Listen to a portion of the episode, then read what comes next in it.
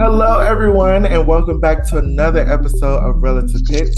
Um, I believe this is going to be our last episode of this part of our season, and we are so happy for our final guest of like half season to be Mike Lebrias. I will have to say, hold on, hold on, bro, it's Mike. It's oh. First of all, okay? Uh, so Mike is a doctoral student at U T Austin, getting his D M A in conducting, um, and been a friend of mine for, for quite a long time, and we're just happy to have him here. So Mike, first of all, how are you doing? I'm doing all right. Uh, finally getting settled at the end of football season. We just got back from, you know, the Big twelve championship last night. Uh, finished all the projects, all the concerts. And so, you know, I'm just kind of coasting right now, which is, which is a great feeling. Um, I think something that we don't uh, talk about often is that gra- in grad school, especially in the wind band sector of life, how football takes it out of you. Like your whole semester from like July until sometimes January is like, oh my gosh, can we just survive this? Like how is surviving for you? Right. Surviving is, it's a little hard because it's, it's, we don't really know what to expect with football season. I mean, today is, you know, Selection Sunday. So there's talk about Texas being in the playoff and, and there's all that. I mean, we just won the championship. And for the longest time, we were like, okay, we're probably not going to be in the playoff, but now it's a real possibility. So it's hard to, uh, you know, plan things, especially when there's a lot of question marks in the, you know, December season. So, you know, I mean, I think a lot of us in grad school in the wind conducting sector that have, you know, marching band uh, involvement, it's hard to plan December, especially with trying to go home, go to Midwest, uh, and then go and do a bowl game. It's, it's, it's a lot of variables that we just have to look out for. So surviving is tough, but I just kind of have to take it day to day. Absolutely. Yeah, that was really interesting because I think something that we've been talking about a lot with people is like balance, and this idea that balance is not a, you know, a state. It's like you're just constantly trying to refine what that balance is. And I think grad students specifically just know how to, or we try, shall I say, we we attempt to do this um, as best as we can, because not only are you act, you, you are students yourself still, right, in a certain capacity, but then also you're a T A, you're some people, they look at you and they see their professor, they see the person who they have to go to, who they, who they are dependent on.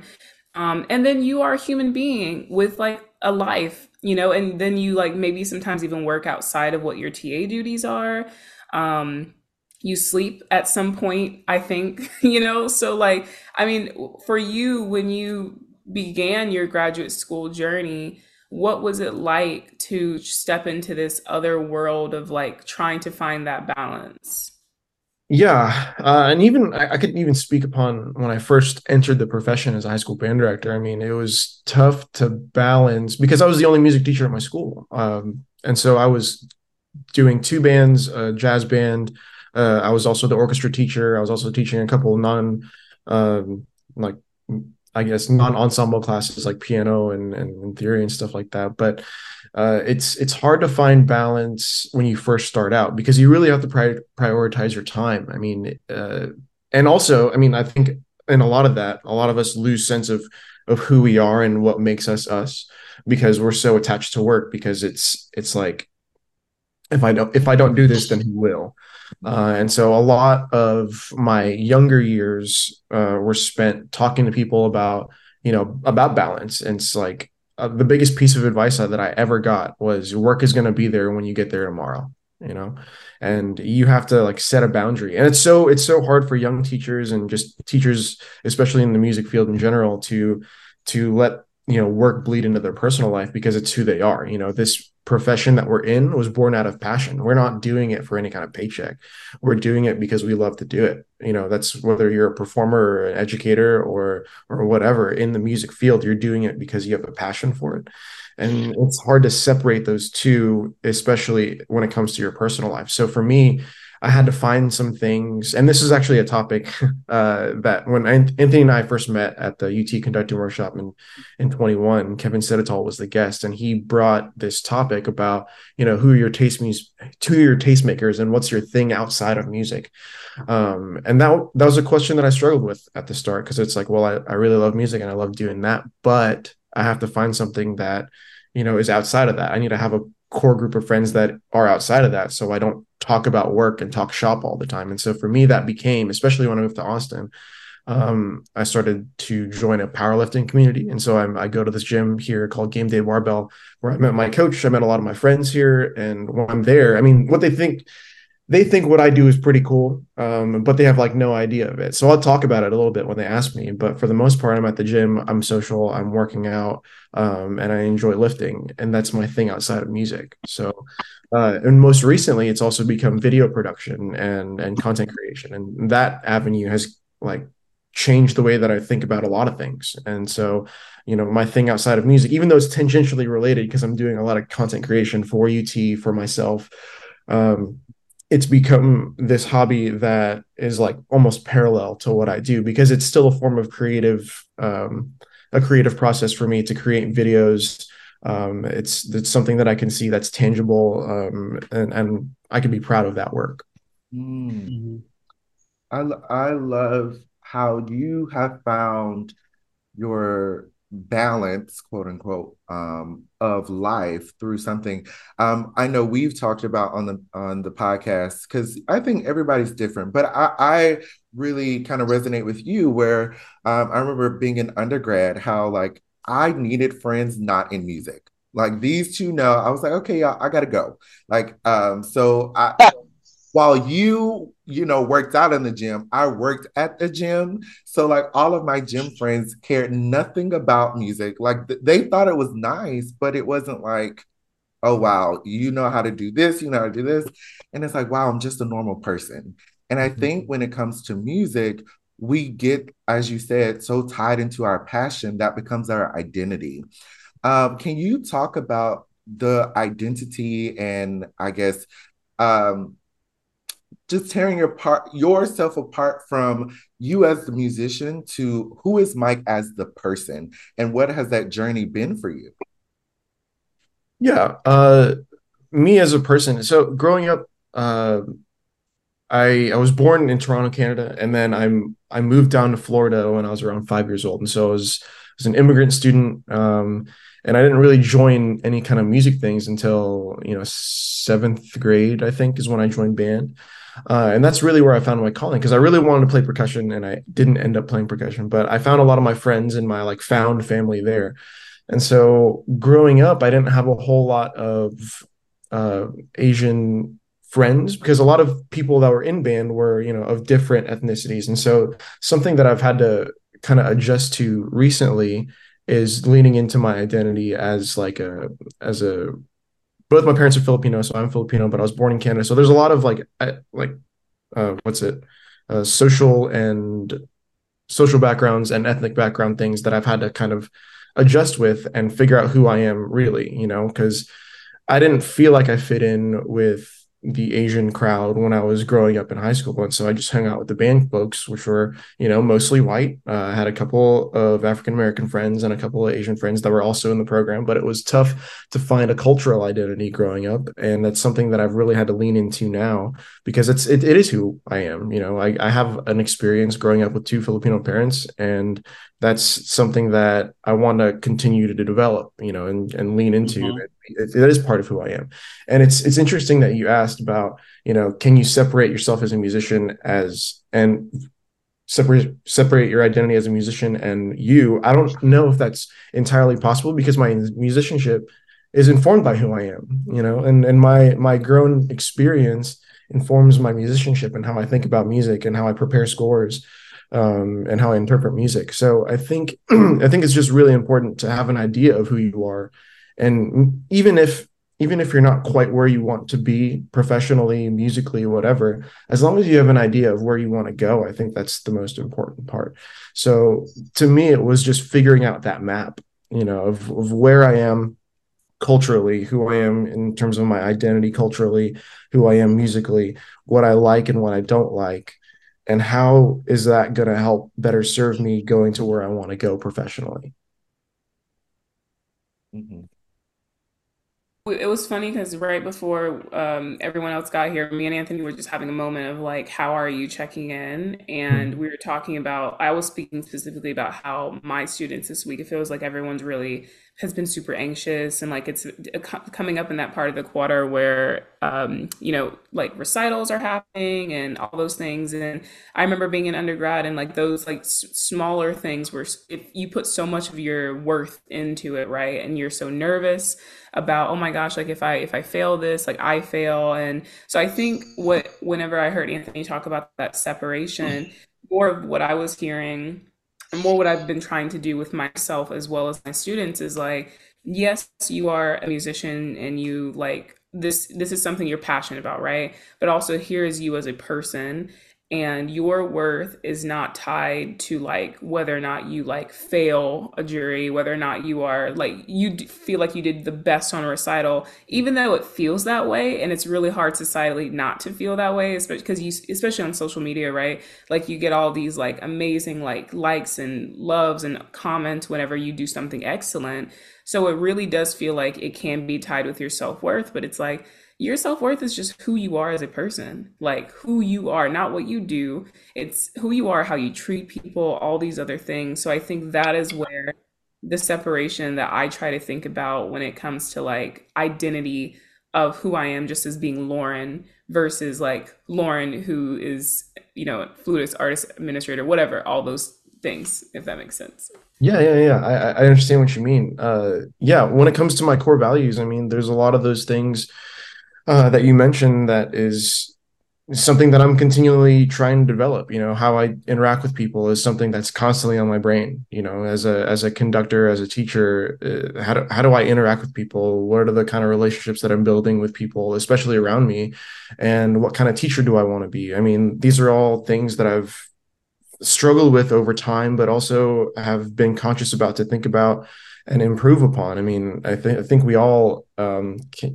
can attest to, we've been in a place where like, man, I'm really not doing so well in this one aspect of my life. Uh, and, and how I respond to that has always been, okay, well, if I just sit here and sulk about it, and then I don't think it's going to get any better. You know, I, but what are the next steps? And that's, that's always been a thing for me is like, if I ever make a mistake in my life, or if there's something that I wasn't too proud of, then what, what is the next step for me in that area? You know, how do I improve myself? Um, from that point uh, onto something that I can be proud of, something that I can feel like I, yeah, I, I feel like I've improved in this area. So I guess resiliency and like being adaptive to, you know, whatever life throws at you is a really important skill, um, and being flexible. I mean, there's, there's a lot of times that in my younger years, especially where something would be thrown at me and I would, I'd be, some adversity would be thrown at me, I should say. And, and I would freak out a little bit just because I didn't know how to proceed. I didn't know what to do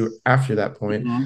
And I think I still do that, except the time that I do that is much less, you know, it's more compact. You know, I take the, I take a step and I realize, okay, if I freak about, freak out about this for more than five minutes, then it's becoming unproductive. So it's okay. I think it's okay to freak out is the bottom line of the story, but it's, it's also, you know, a matter of, how do I adjust with this new information? You know, I, there's, you can only control what you can control. You know, you can't control anything else around you. So with that in mind, how do I proceed from here? What are the steps that I can take to help my situation? And so it's just a, it's really just a thing of, about self-awareness. You know, that's a skill that is learned and it's not like inherently given. It's something that you need to continually work on, is being aware of where you are and where you want to go. Yes, yes, yes, yes. Um, I want to piggyback off of what you just said and what Lauren said. Um, getting closer to jury time, you can always tell the vibe in the fee- be, uh, building. It's like I walked in the other day and I had my Starbucks. I was ready to teach some lessons. And then everybody's just like stressed. I'm like, y'all, what's going on? Like, why y'all stressed? And they're like, we have juries. I'm like, y'all, I'll be real honest with you. If you crack that note, oh well. I said, and I told them all my fear, my uh, going into juries, I would always crack a note in the first phrase. I'm like, well, it ain't perfect no more, so who cares? And um, but uh, one thing that I struggle with as a teacher and my students is like, they all have these great aspirations, as we all do, but a lot of them don't know how to plan out how to get there. And then when we get to the point of the cooking of the semester and they're like, I just feel like I'm underprepared and all this other stuff. I'm like, okay, great. Let's look at you, what you're doing during the week. Let me see your screen time on your iPhone. Mm-hmm. Let me see what you're doing on that. And I'm like, I'll show you my screen time, baby. I'm on Netflix, Hulu, Bravo, like especially Bravo recently. But I'm like, you got to know if your aspirations are here, but you spending all this time on TikTok, mm-hmm. it ain't going to meet in the middle. And also just understanding that, like, everything's not going to get done in one day. We're not in a pressure cooker. It's more like a crock pot. Mm-hmm. Like, we're going we gonna sit for half the day. We're going to marinate. We're going to build some juices. But, yeah, this time of the year is always stressful. And then, like, I'm one of those people who hates the words Bantober and Gigmas. Because I'm like, why are we eliminating these months to these things? But honestly, y'all, Gigmas is kicking my butt, and we just entered it. What are you about to say, Michael? You were literally playing in a, in a symphony orchestra just yesterday, um, and today. And I'm in a Costco parking lot because I didn't make it there on time because I left late, left late as hell. So, boom, Gigmas is a thing, and Mantober is a thing. Um, but Mike, I want to go back to something that you were talking about about the reaction time between the like freaking out. Um, I think. That is truly a normal human response. And I think growth, the growth is, um, that tells you how much growth you have, depending on the reaction time. Mm. Now, when I was like nineteen years old in undergrad, uh, my reaction time was longer. It was like, I got to freak out, and I'm going to freak out for about three hours. Then I'm good. Then I hit twenty-one and I'm like, okay, we're, you know, we're first year, or a senior year of undergrad, and it's like, okay, my reaction time is now an hour and a half. You get your first teaching job and your reaction time is back to six hours because you're like, what in the hell just happened in this whole day of teaching? Like, I need to have a response time. But as you go through time, that it's going to uh, diminish from time to time. And the more experience you have, the more easier it becomes for you to react quicker and for you to get out of your slump. And another thing that I think is very important is to, to surround yourself with people around you who will say, hey, let's have a check-in. Like Lauren was just mentioning, we was checking in with each other before we got on the call today. Have you, um, how was that uh, with you? Do you have people that you check in with and that you're like, okay, you know, are you good? Am I good? Let's just talk with each other. Mm-hmm. Yeah, definitely. This, having a support system, I think, is is crucial. Uh, and I've been lucky here at U T to to have a, a like a cohort around me, especially when I started um, when I started my uh, my doctorate degree here. You know, I, I entered with two of my best friends uh, who be eventually became my best friends. You know, um, uh, sorry, Texas just got named number three in the college football playoff. So, but yeah, the phone's freaking out right now. Okay. Anyway, uh, but two of my best friends here, Drew Urie and Weston Lewis, you know, we still have a group chat with each other. And then added to that, you know, Drew Dickey was also part of that uh, cohort until he became faculty. And we still talk, obviously. Um, and I hold those people pretty dear and close to my heart because uh, th- there was a, this is a side story, but there was a graduate seminar last year uh, where we brought in Vijay Gupta, who works in um, like L A with a lot of, you know, outreach uh, for homeless and uh, I guess non what's what's the term for that homeless? There's like another unsheltered, without home. Unsheltered, yeah. Um, yep. Uh, unsheltered folks um, and and a lot of music outreach uh, and. Uh, He had he had this concept, and he was talking to us about having mirrors around us, um, people that will tell you their like unfettered opinion, knowing that it may hurt your feelings, but that's what you need to hear, you know. And for him, that's his wife, And for me, you know, those are the people that I look to and ask, you know, okay, honestly, is this something that I should be doing? Or, and those are the people that I vent to. You know, my roommate, Reese Maltzby, who's also here at U T, you know, I talk to him a lot about when things are going up and down. Um, and then I have a couple of people that I call from, you know, other points of my life. You know, one of my best friends uh, teaches in Lubbock right now. His name is Joe Galvin, somebody I call on the regular, you know, just to see how he's doing, but also to tell him, you know, what's up with my life, just because, you know, that's my little brother in fraternity. And so we, we've held that bond since, you know, two thousand twelve. Um, and so we've, we've talked just throughout all aspects of life. So I think um, having those people is just really, really important, uh, so that you have a, to get all these thoughts outside of your head, and B, uh, to to let so people can empathize with you. I think being empathetic is also a skill, and just being heard, feeling feeling like you're being heard is also super important.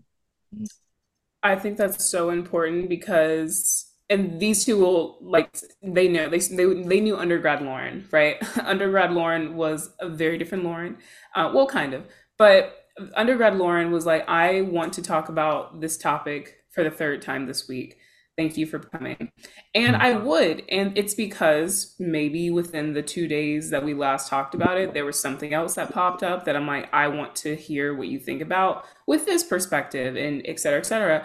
And I definitely used to do the thing, and sometimes I still do the thing where I'm like, well, I already talked about it, so I don't want to bring it up again. But like, the thing about it is, anytime a friend of mine has come to me and is like, can I like talk to you or ask you about this?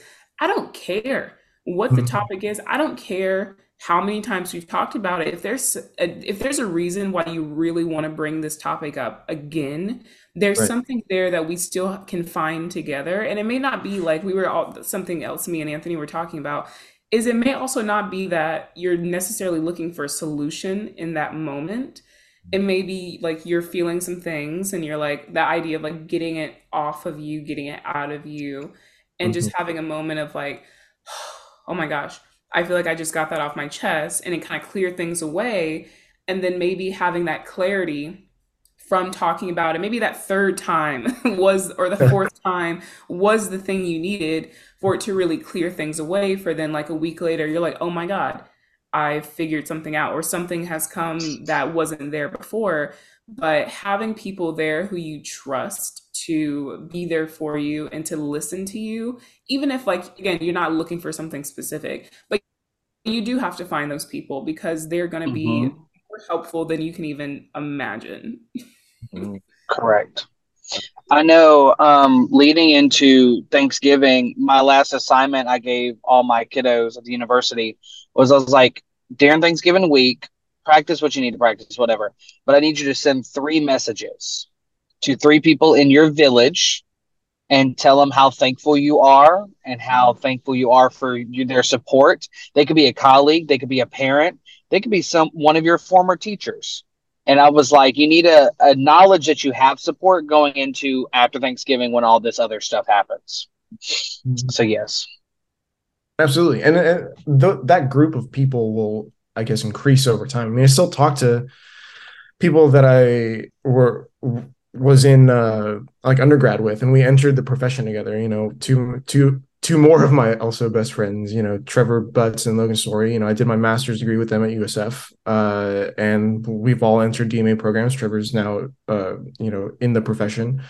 And, and so we also still have a group chat. So it's like these, these people will continue to just be in your lives. Uh, and they're people that you can use as resources, but also as, as venting sources. You know, if you just need to just say something, then it, that also provides you an avenue to get some clarity. I mean, I, there's always that, you know, I always think about this whenever you have like a heated argument with somebody, and like afterwards you're like, man, I should have said this. I should have said this. I should have said this, you know, well, just getting something out there into the world will make you think about it differently, I think. And then that's just important. And that can come through, you know, having an argument with somebody that's really passionate, or it could just be through venting. And, you know, you'll, you'll say something out loud, and it'll make you think about it differently.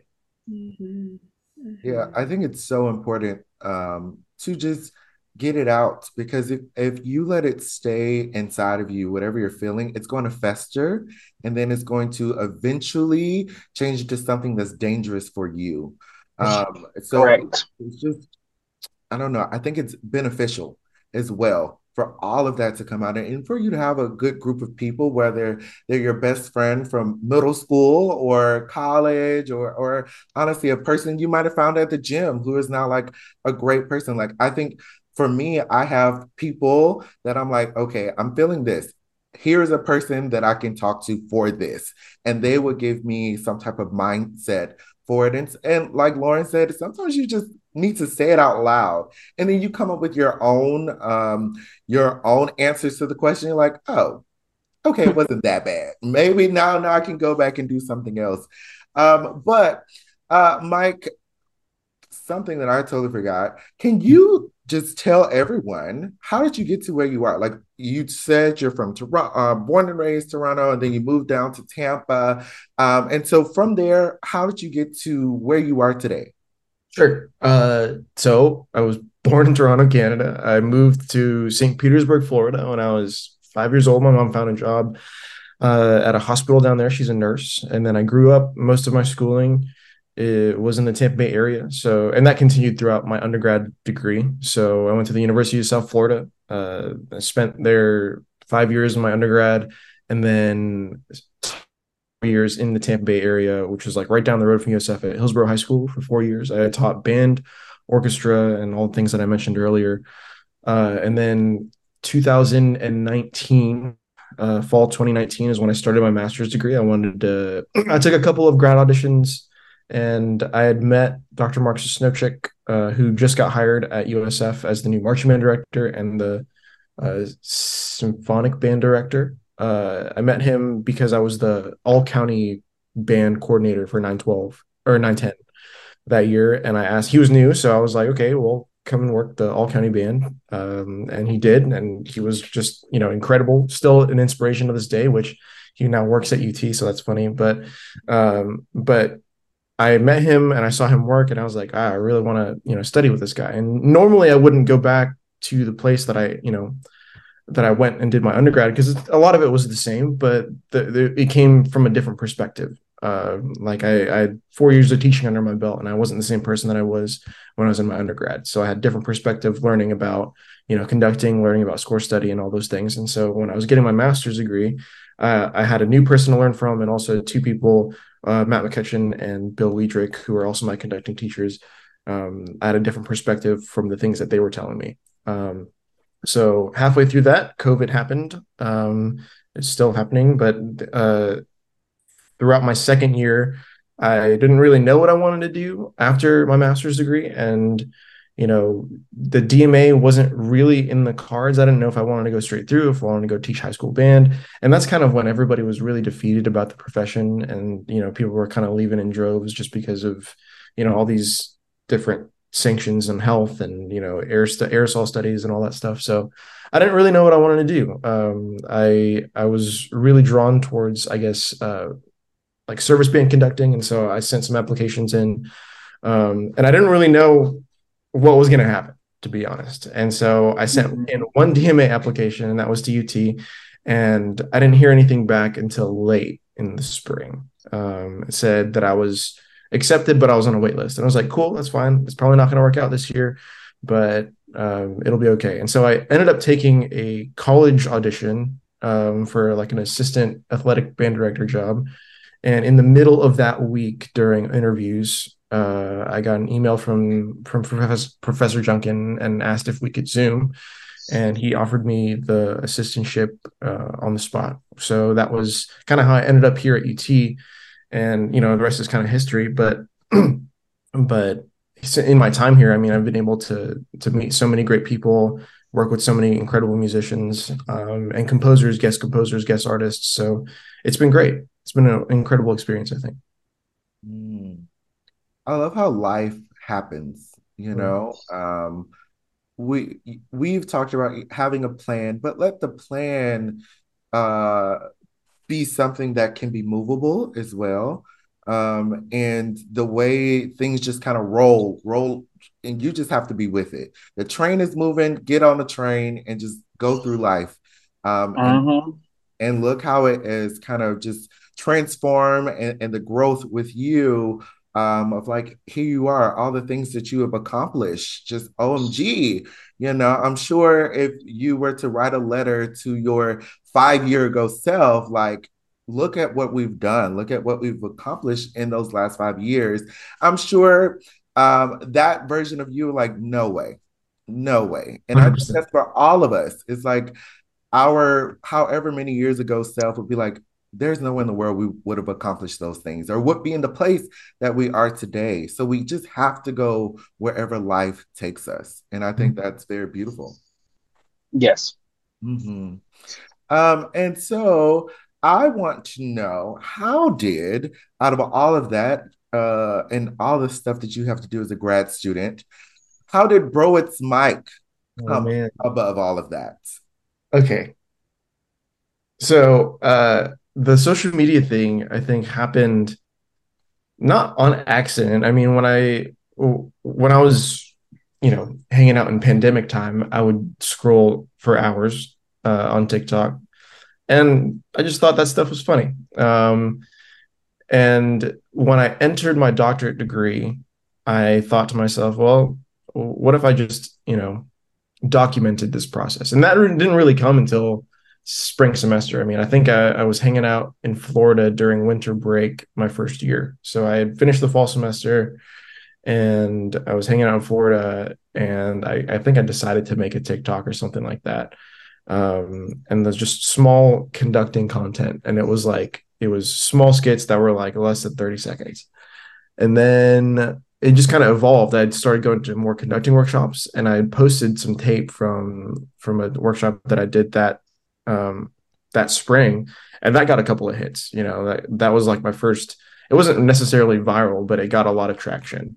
And then I thought, okay, well, maybe I'll start posting some rehearsal videos since I have to, you know, record myself anyway to get better at this, and I'll post segments that I'm particularly proud of. I didn't say anything about it. I didn't say that I was going to do it. I just started doing it. Um, and then I eventually gained a little bit of a, a following, and then I didn't hit ten K followers on TikTok until December of last year. Yeah. Like a, literally a year ago, I hit ten K right before Midwest or right after Midwest with the Reynolds stuff. Um, it didn't really blow up, blow up until the following spring. So like spring of this past year, I decided, because ten K on TikTok, I was like, okay, well, I think I, I could like invest a little bit more into this. And so I bought a mirrorless camera. I like studied, studied uh, content creation. I like looked up how to, how to make all that stuff and, and figured out, you know, what content I liked and how I wanted my content to look. Um, And so I started getting into video editing. And so when I started to do that, my content and my following just kind of blew up from there. I mean, I went from less than two thousand followers on Instagram, and today I'm sitting at forty-eight, I think, forty-eight thousand. Uh, on TikTok, I was, uh, like I said, I hit ten K uh, followers in December of twenty-two. Today I'm standing at like sixty-one K on, on TikTok. And like, I, I don't do this for fame. I'm not trying to like, you know, be an influencer. I'm not trying to, you know, promote products. I literally just wanted to post little segments of rehearsal that I thought were interesting, that I thought, uh, you know, were really effective in terms of teaching, in terms of, you know, comments, and in terms of gesture. Um, I, I've gotten a little bit of money, but nothing. I'm not like, you know, I'm not like rich, you know, I just have, I just have people that recognize me at conference, people that recognize me at football games, and that's about it, you know, I, and I don't do it for that. That's not the validation I'm looking for. You know, most of my validation comes from my teachers and the people around me, my mirrors, as I've said before. Um, and so I enjoy making content, and I enjoy, you know, posting and video editing. So it's like, it, it just kind of turned, turned into this thing that is kind of bigger than myself now. So. Mm. Um, it's just, I think some people will, when we see video editing, I love how video editing editing is like your escape, but it's, as you said, parallel. Um, because, you know, people think that when we see social media influencer, they're like, oh my gosh, they're doing this, and they're just doing this for some type of monetary value or, or, you know, fame or something like that. But talking with you, it really is like your escape from how demanding um, being in this profession can be. And it's one of your ways to, you know, do that. And I mean, video editing is not easy. I, I'm just going to tell you right now, like, more power to you, because it ain't for me. Like, I, mm-mm, mm-mm. Now, I think we all will say, maybe Lauren, maybe Lauren might like video editing, but you know, it's, mm-mm. I'm like, my head it's is- for the birds. It's really, for the birds.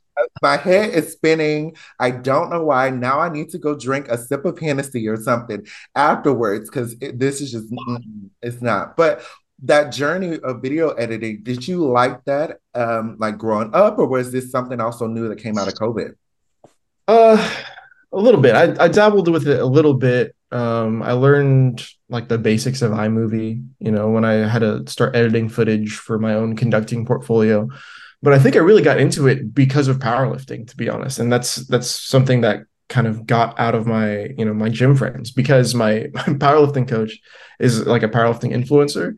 And so he's got a community himself. He's got like, you know, people that are signed up to a Discord. And so he was coaching me on a lot of these things, on like, on how to use certain programs and like what looks good, and cameras specifically. Like, camera talk is crazy. I was not into cameras at all before this. Um, and I would just record all my lifting videos through my phone.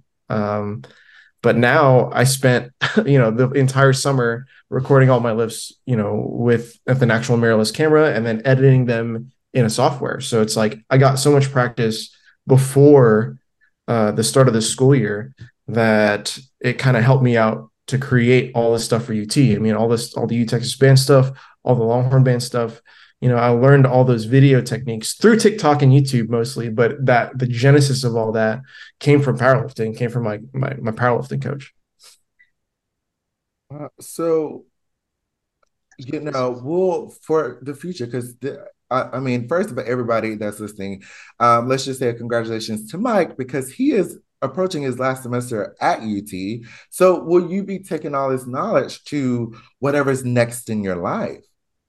Yeah, absolutely. I mean, I think I get asked this question a lot recently. It's, so what's next? What are you going to do? What, what's what's after the D M A? Uh, and I don't, I don't really know, to be honest. I, I think, and I've said I've said this I've said this a lot. Um, wherever I can find a job that that allows me to do what I love to do, which is collaborate with wonderful people and musicians, make great music still, but also I'm still able to create content, because that's that's become part of my life. You know, whether I like it or not, it's become part of my life. Um, uh, something that'll allow me to do all three of those things and still be happy, I think I'm okay, whatever that job may look like. Um, but I, I need to fill those three requirements, you know, and and and I, I'm sure I can find that in a lot of places. But but I do think that um, content creation is kind of the way to go. I mean, this is a project that Um, has evolved in, in some sort of sorts, you know, in the, in the previous generation of wind band with Frederick Fennell, he was really big on getting recordings um, of like C D recordings of wind band repertoire. You know, the first couple Eastman Wind Ensemble C Ds were on like the Mercury label, and they were successful. They were a resource for a lot of high school band directors in the country, because they didn't know how these things should have sounded. So I think nowadays, with the way that we consume media, I think social media, people, some people still have this like negative um, view on it. It's like, oh, people are only doing it for likes and comments. Well, it's also a way for us, um, A, as conductors, and B, as musicians, and C, as, you know, from the collegiate standpoint, it's, it's a way to get what you're doing out there, you know, and, and help inspire. I can't tell you how many times I've gotten messages from people about, hey, I used this thing that you used in your video, that you said in your video, and it worked in my classroom. Thank you for doing that. You know, and that that becomes more validation for me, you know, to continue to do this. And it's just, these are just little snippets of my own rehearsal that, you know, I, I put out on the internet that I think are fine. And it's all curated, obviously. I don't just put whatever out there. And the second thing I'll say about this is, uh, you know, what I put on the internet with the, with the ensemble stuff isn't always polished, you know, with the, in terms of the ensemble, in terms of the music. And I, I prefer that. I prefer the rehearsal process being out there, because every single P D session that I've ever been to has been, it's about the process, people. It's not about the product. It's about the process. Well, every single video I see is like highly curated, highly edited, and it's like, it's not authentic to me. And so I think putting the process out there, and how did you get it to sound like this eventually? How did you get them to, you know, I think those things, and and and this is the approach that I take to U T as well. Uh, whenever we post ensemble videos from the Wind Ensemble, you know, some people might go onto those videos and be like, oh, that's kind of out of tune. We've gotten those comments. It's just hilarious to me. Um, and it's like, oh, I, I wish he would say something about the intonation. Well, I edited the video. Of course he says something about the inf- in- intonation. But that's not the point of the video, you know? And so I think being more vulnerable as a musician, as a video editor, as a, as whatever is, is the key to, you know, gaining a little bit of an audience, because it kind of humanizes the product. You know, it's not, it's not, oh, U T, U T has a great wind ensemble. We do, but it's not, it doesn't always sound like that. You know, it, it, there, there are times where we don't sound so great. And I think like having that on the internet with comparison to the, the performance, it, it, like I said, humanizes it and says, okay, this is attainable. This is what they were able to get within a rehearsal process. And I think people, you know, especially in today's, you know, society of fast-paced social media, like likes and comments and whatever, they want to get to the end product immediately. And that's just not how that works. So I think being able to show an arc on social media, because I, I was doing, we do two week concert cycles, right? And so six rehearsals, I'll post a rehearsal video from day one and it sounds not so great. I mean, it still sounds okay, but not great. And then I'll post a video from the very end, like the dress rehearsal. And I'll sometimes I'll get a comment that says, wow, the progression from day one to, you know, this last day was crazy, crazy good. But like, of course, that's what it's like, you know? So I think being able to tell our stories as, as wind band conductors and composers and, and all those other things uh, is important. And we, we want to do that through social media. And that's the approach that we've been taking here at U T for all the short form content that we're posting on Instagram and TikTok. Um, because, and here's another, sorry, I'm like on this, on this like soapbox, uh, in your musicology books, the only paragraph about wind band is like, here's John Philip Sousa and here's what he did. But that's not the whole story. You know, there's so much comprehensive history, and, you know, albeit it's a very short history because we didn't really become a true thing um, of bands, and the school band movement and all that other stuff didn't happen until, you know, nineteen hundred plus. I mean, there were wind ensembles, you know, harmony music and et cetera before all that. But nobody really talks about the development of the wind band, which is a huge uh, travesty to me, because this is a huge, you know, cultural thing in the United States. You know, how many people go through band in their lives and have gone through band, have their students go, have their, you know, their children go through band.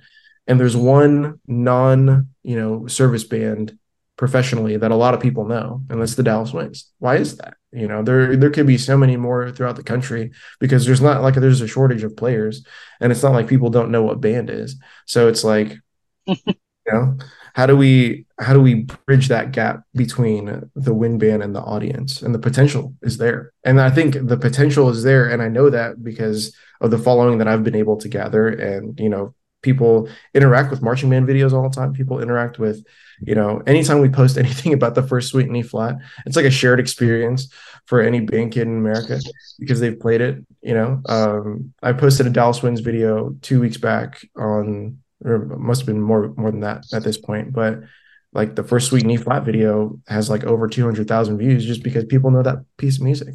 Well, why can't that be the case for, you know, Come Sunday or, you know, all these other new pieces of music that, that are out there, because the wind band medium is continually evolving, and, you know, who's there to tell the stories? Mm-hmm. And that's how, that's, that's how we can use social media for, you know, for validation a little bit on the art form. I appreciate that. Um, because we, we talk, we've talked a lot about social media in very different capacities on the, on this platform ourselves. And we have a love-hate, I will say, I think, relationship um, with it. And the way me, Michael, and Anthony specifically all use our platforms are very different, very, very different the way we use our platforms. And I was just talking to one of my friends the other day about, because they don't really like socials, but they really want to connect with more people and network with more people. And unfortunately, or maybe not unfortunately, but it is just true that social media is a very primary source of networking that we have offered to us, especially in this day and age. And so a lot of, I agree, a lot of connections that I've gotten to is because I'll post something or I'll say something and someone will D M me and say, oh my gosh, this is really cool. Can we talk about this? Or can I ask you about this? Or like, this really helped me. And so I see it also as a tool and a resource, not only as the person who's posting, but also as a consumer, because there's so many things I see that I, I get inspiration from, from people all over the country, all over the world. And I agree that there is also that affirmation of, it feels good, right? When you post something, whether or not it's an achievement or you just went out and had like brunch with people and you took very cute photos, and just having friends like, oh my gosh, this looks like it was a fun time, or congratulations, I'm so proud of you. That, yes, mm-hmm. that, that is a form of affirmation, and it's not, it's different maybe than someone coming up to you in, in public and saying it, but it's still some type of validation within that. I think the biggest thing that I always just tell people is to constantly ask yourself why.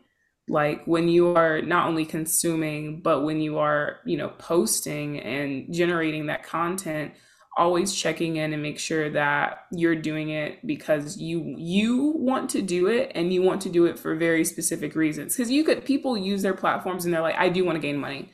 I do want that. I'm like, okay, all right, Be, say it with your chest. You know what I mean? I, I think the biggest thing is like, don't, don't like try to make it something like this whole, oh, like this, I really want to use this for connection and all these things when you're not. Like, it's fine if it's not that. There's a time and a place, you know, for all of those things. So I would just say, you know, to anyone who, you know, is, if you're thinking, if you're listening to this and you're like, oh, maybe I should, you know, do this, or maybe I'm interested in looking at other platforms who do this in a way. Go go look at platforms who you really think that are doing those things very genuinely of whatever you're interested in, whether it's cooking, powerlifting, music, whatever it is, um, and try to see what about what they're doing makes you feel connected genuinely, right? Because I there's some influencers and content creators who I'm kind of like, I don't really feel a connection. It's like, oh, thanks for, you know, this food recommendation. You know, there's others who I'm like, I really feel like she went there for me. And she like tried that, and she's talking to me in a way that I feel connected with. And like, yeah, so I don't, I think we've, what we've also been talking about, this idea of just black and white, is just not true. We exist major, I think it was Anthony who talked about, we exist mainly in the gray. Right. And there's a spectrum. We exist on a spectrum most of the time. And so therefore, mm-hmm. some things may not necessarily just be good just because they feel good. Oh, there was, there was an astrologer, I think, who said something the other week about this that I was like, oh, I'm eating this. She was like, just because something feels good doesn't mean it is good. And just because something feels bad doesn't mean it's bad. And I think what she was trying to say by that is like, emotions and feelings come and go, and they're good, right? They're good for you to just be like, okay, I'm feeling this, and to acknowledge that they're there for you to like say, okay, right, this is happening. But it doesn't mean necessarily that just because you're feeling those things that that is the reality of what you're, you, where you are, right? And it really just is this gray space of your decision. So what are you going to do with what you're feeling? What are you going to do with where you are now? What is the next step from this? That is kind of where I think the power comes from, is not necessarily just, you know, those. And I know we're, we're in this whole thing, especially post COVID, we're in the moment. I want to be in the moment. I want to be present. Absolutely. And also recognizing that what you're feeling in this moment can be so very different from what you're feeling in an hour, and mm-hmm. especially in a week. Oh my God. Oh, like, yes. You know what I mean? So just like all the, so social media, you're on social media one day, you can feel absolutely amazing. And the next day, maybe you don't feel so great. And you don't know what happened. Maybe it's a friend from school who you felt like you guys were at the same level at some point, and they do something that's super crazy. Then you're like, I haven't done something like that. Maybe it ruined your entire day, and you mm-hmm. just feel shitty. Mm-hmm. You know, you just feel crappy the rest of the day. But then I want you to like take a moment and check in and be like, all right, why, why am I, okay, I do feel this way. Why? And like move from there. So there's just a lot, I, that was a lot within that. But the biggest thing I, I just, again, want to like emphasize is just always ask yourself why, and feel your feelings, always mm-hmm. feel your feelings, but move forward with knowing that things will shift and expand and grow and move and change every second of every day. So. Yeah, absolutely. I love that. And, and like, taking it back to something you said previously was, you know, knowing your self-worth and where that comes from. It's something that I've had to adjust to, to be honest, as somebody that creates social media and has be, that has become part of my life. You know, I, there was a point in, in this whole thing where some of my videos weren't doing well and I was feeling bad about it. And I had to do that thing that you just talked about was, okay, well, why am I feeling this way? Uh, is my overall digital footprint, you know, still okay? Yeah, it is.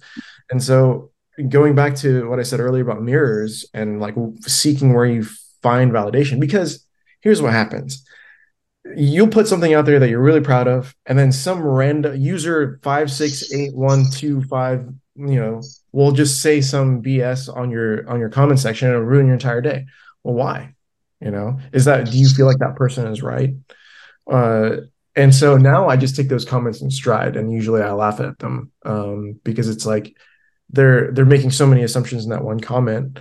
And so you just have to take a step back and realize, you know, what the actual reality is, um, and, and find out where you find validation, you know, and is your self-worth tied to your likes and views and comments? Because mine is not. Uh, in fact, this is this is the funny story. Like when I was having this social media boom in the, in the spring, um, I was hitting, you know, there's there's a metric on Instagram for creators that tells you how many accounts you've reached in the past thirty days. At one point, I hit a million. You know, there was a million accounts that I hit in the last thirty days. And that was like, I was riding a big high right there. You know, I was like, this is awesome. My content's doing really great. In the summer, I'm not conducting bands. I'm not doing anything. I'm just, I'm just being Mike in the summer. And so I wasn't creating a whole lot of videos. I lost a lot of traction. And so that one million dipped all the way down to like fifty thousand. Um, and I, there was a point in the summer when I was like, man, was it, was it just like a five minutes of fame kind of thing? Or was it, you know, what was happening there? And, you know, I just kind of had to get that out of my way, you know, and just continue to create the content that I wanted to create. And it's, mm-hmm. it's come back, you know, it's, we're, we're back to like eight hundred thousand accounts reached in the last thirty days or whatever. And that's, I feel better now. Even though, you know, I told you that I wouldn't want to put my self-worth in there, but I know now that it's like, these things just happen, you know, pendulum style, and it's okay, you know, and I can't, I can't associate all of my self-worth to the content create I create, because then I'm just living, you know, on a screen, mm-hmm. and I can't, I don't have an identity outside of that. And I can't force myself to do that. Well, Mike, it has been a pleasure um, having you on yes. and discussing, you know, your backstory, because again, with social media, I think people see the the the social media influencer, but behind that influencer is a person. And so thank you for allowing, you know, who you are a, as Mike to be showcased here. Um, but before we go, for like fifty seconds, yeah. you, um, first of all, as all of our audience know, we're presenting at Midwest, but so is Mike, along with some of our friends uh, close to Relative Pitch. We had uh, Janet Song Kim on a couple weeks ago to discuss about something that I think is so valuable within um, music. Can you give us like a thirty to fifty second like pitch of what yeah. y'all will be talking about? Pitch. I like that. Relative Pitch. Okay, that's great.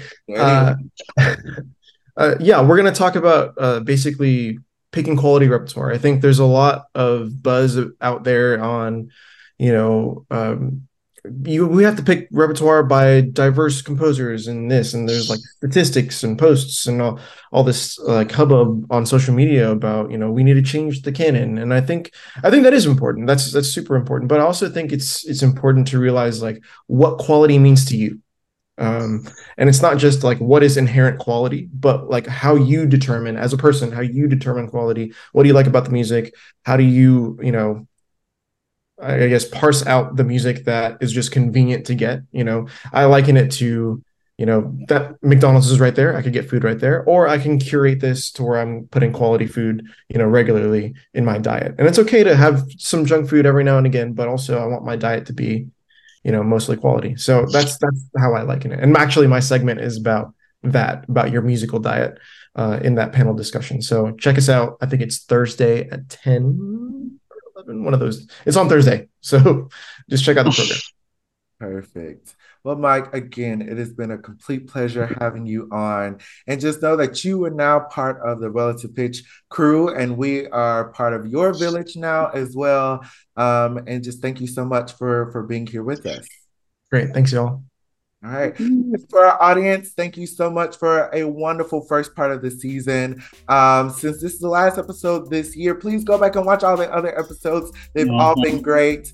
Um, and please follow. We will have all of Mike's information down below. So go follow him, become part of his community, um, and continue um, listening and enjoying our episodes. We'll see you next time. See ya.